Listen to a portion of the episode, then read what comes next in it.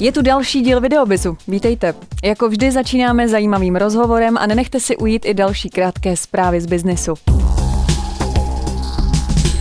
Provozuje již několik let portál zaměřený na internetové průzkumy. Z původně studentského projektu vznikla služba, která si dokáže na sebe vydělat. Registruje miliony vyplněných dotazníků i desítky tisíc zadavatelů průzkumů.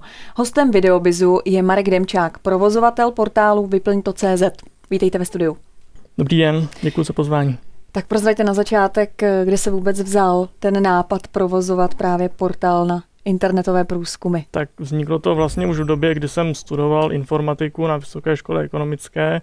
Tehdy tam byla taková situace, že když se psaly nějaké seminárky, tak se bralo jako určité plus, když student udělal i něco vlastního navíc nad rámec nějaké opisování mouder z knih, že udělal třeba průzkum, Stávalo se dost často, že mi třeba chodili e-mailem dotazníky k vyplnění, že byly třeba ve Wordu napsané, bylo tam vyplň to, pošli mi to zpátky a já si to nějak vyhodnotím. No, mně to přišlo docela jako nepraktické, současně to bylo i jako neanonymní, takže když jsem potom narazil u nějaké svojí seminárky na to, že jsem si chtěl udělat nějaký průzkum, tak jsem si udělal dotazník někde na webu u sebe, na stránkách, dal jsem to někam do diskuze.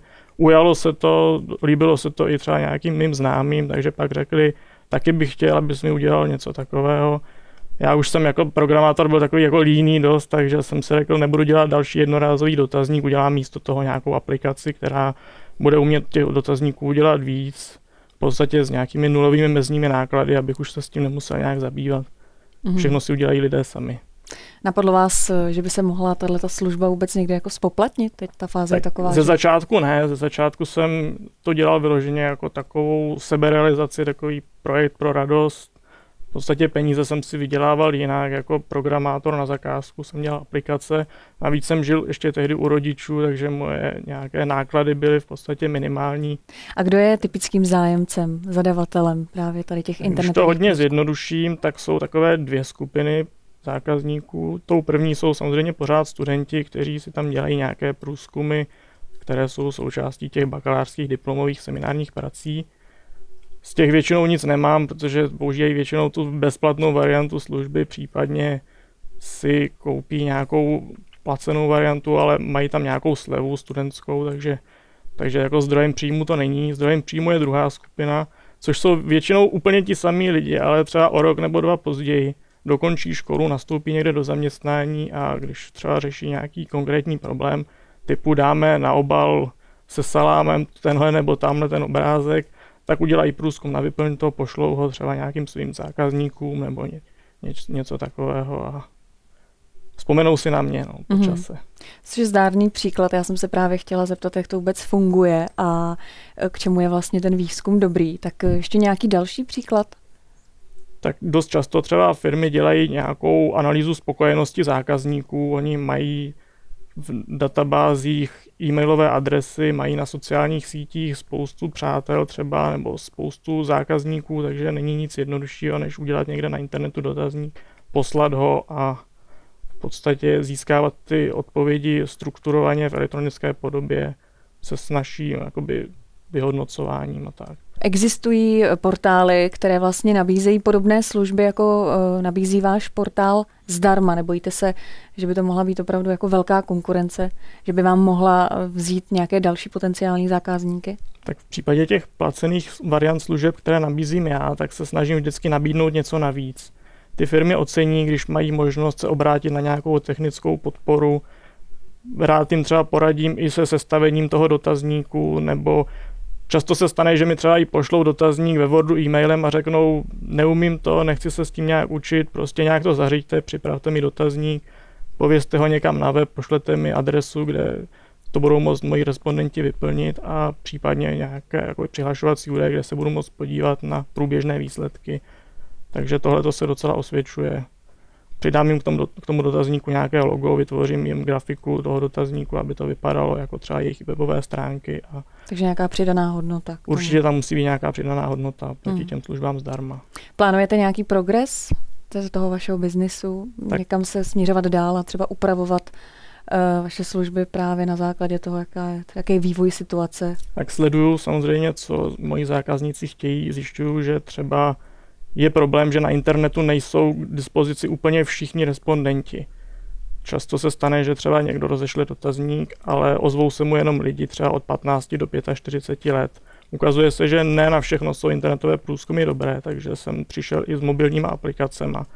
Ten zákazník si vlastně může koupit třeba 20 tabletů někde, najmout si brigádníky a vyslat je někam do terénu, sbírat data. Hmm. Další možností jakoby růstu jsou třeba testy, kdy firmy můžou chtít dělat přes vyplnit to dotazník, kterým si udělají určitou třeba preselekci nějakých zájemců o nějaké zaměstnání. A poslední možnost nějakého růstu je asi vybudovat nějaký stálý panel online respondentů, mm-hmm. ale to je poměrně jako na delší dobu. No. Mm. Vy jste zmínil eh, vlastně eh, aplikaci, kterou jste vytvořil, se kterou je možné výjít mezi lidi, mezi veřejnost a v podstatě nechávat je vyplňovat ty formuláře a sbírat ty data.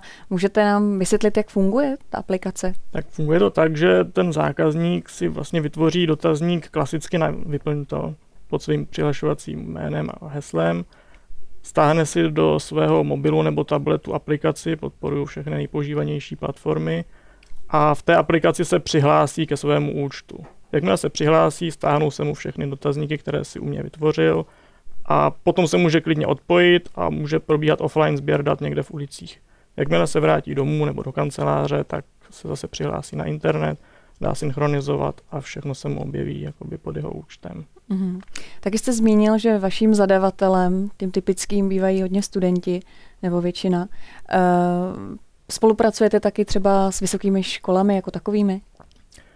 Tak vysokým školám nabízím speciální typ multilicence, nazval jsem to jako akademik, akademická licence, která umožňuje studentům a vyučujícím využívat vlastně všechny mé služby zdarma, a je tam i taková výhoda, že vyučující může sledovat průběžně práci studentů a dívat se jim jako pod ruce.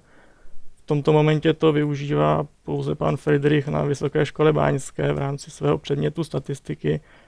V podstatě je to takové oživení té výuky, kdy studenti realizují vlastně průzkum v rámci toho semestru seberou data a potom si je vyhodnotí v nějakém specializovaném statistickém softwaru. Mm-hmm. Máte v hlavě nějaké další internetové projekty, na čem byste chtěl začít dělat? Tak já se v současné době živím i jako vývojář jakoby internetových aplikací, takže jakoby vlastní projekt mám pouze tento jeden a vedle toho realizuji ještě zakázky normálně pro své klienty. Je tam i určitá synergie, že když dělám prostě nějakou aplikaci pro někoho, tak mu i doporučím svoje služby v ohledně, dotazní, ohledně dotazníků. Naopak zase, když je někdo spokojeným klientem ohledně dotazníků, tak si třeba nechá udělat celý web. Vy samotný jste podnikatelem a podnikáte právě v oblasti IT. Jak se vám vůbec tady v České republice v této oblasti podniká? Jste spokojený s tím, jaký je průběh a vůbec jaký je zájem? Tak určitě musím být spokojený, jinak bych to nedělal. Snažím se jakoby hledat různé, různé příležitosti, které se naskytnou spíš se jakoby snažím být pozitivní a nenechat se třeba ničím odradit. Teďka jsem se nedávno stal plácem DPH, bral jsem to spíš jako příležitost oslovit třeba nový typ zákazníků. A jaká je proba- jaká je, jak probíhá propagace? Já jsem zjistil, že propagovat tu moji službu jako takovou je většinou spíš problém. Dostat se třeba do médií, tak není to úplně jednoduché. Ale co se mi daří, je propagovat třeba dotazníky, které se u mě realizují.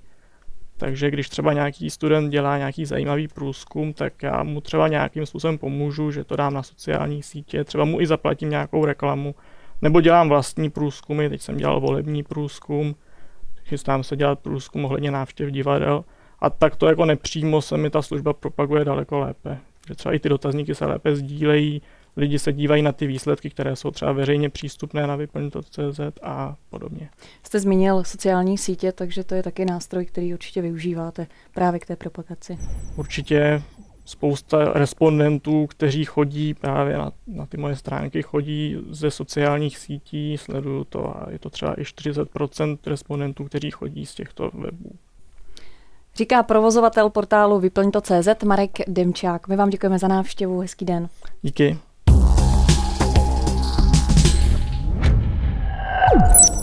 Nejdůležitějším kritériem při rozhodování zákazníků při výběru e-shopu zůstává cena. Nakupujícím však záleží i na dalších faktorech. Jedná se hlavně o informace o dostupnosti zboží na skladě, rychlé dodání a také o aktivní a příjemnou komunikaci e-shopu. Pokud se obchodníkovi nepodaří naplnit tyto zákazníkovy potřeby, vede to k negativním zážitkům z nakupování v e-shopu. Vyplynulo to z nedávné studie agentury Stemmark. Česká republika dlouhodobě patří k zemím, kde často dochází ke zneužití nemocenských dávek. Píše to server podnikatel.cz. Lidé si jimi chtějí zajistit placené pracovní volno nebo náhradní příjem. Zcela běžné je, že simulanti pobírají nemocenské dávky, které jim vůbec nenáleží, nebo se snaží vytvořit dojem, že mají nárok na větší dávku. Málo kdo z těchto podvodníků ví, že i za nezákonné jednání tohoto typu může být odsouzen k trestu odnětí svobody. Až 25 korun musí Češi doplácet při obědě v případě, že platí stravenkou. Ceny obědových meny se zvýšily. V meziročním srovnání přiznalo zdražení až 90 oslovených restaurací. Ve srovnání s Loňskem vzrostla cena obědů o necelých 7 korun. V českých krajích s velkoměsty nad 100 000 obyvatel se v poledne najíte o 10 či 11 korun levněji. Vyplývá to z analýzy portálu Lunchtime.cz a mezinárodního vydavatele stravenek Všech dožené. Z dnešního dílu Videobizu je to vše. Těšíme se příště.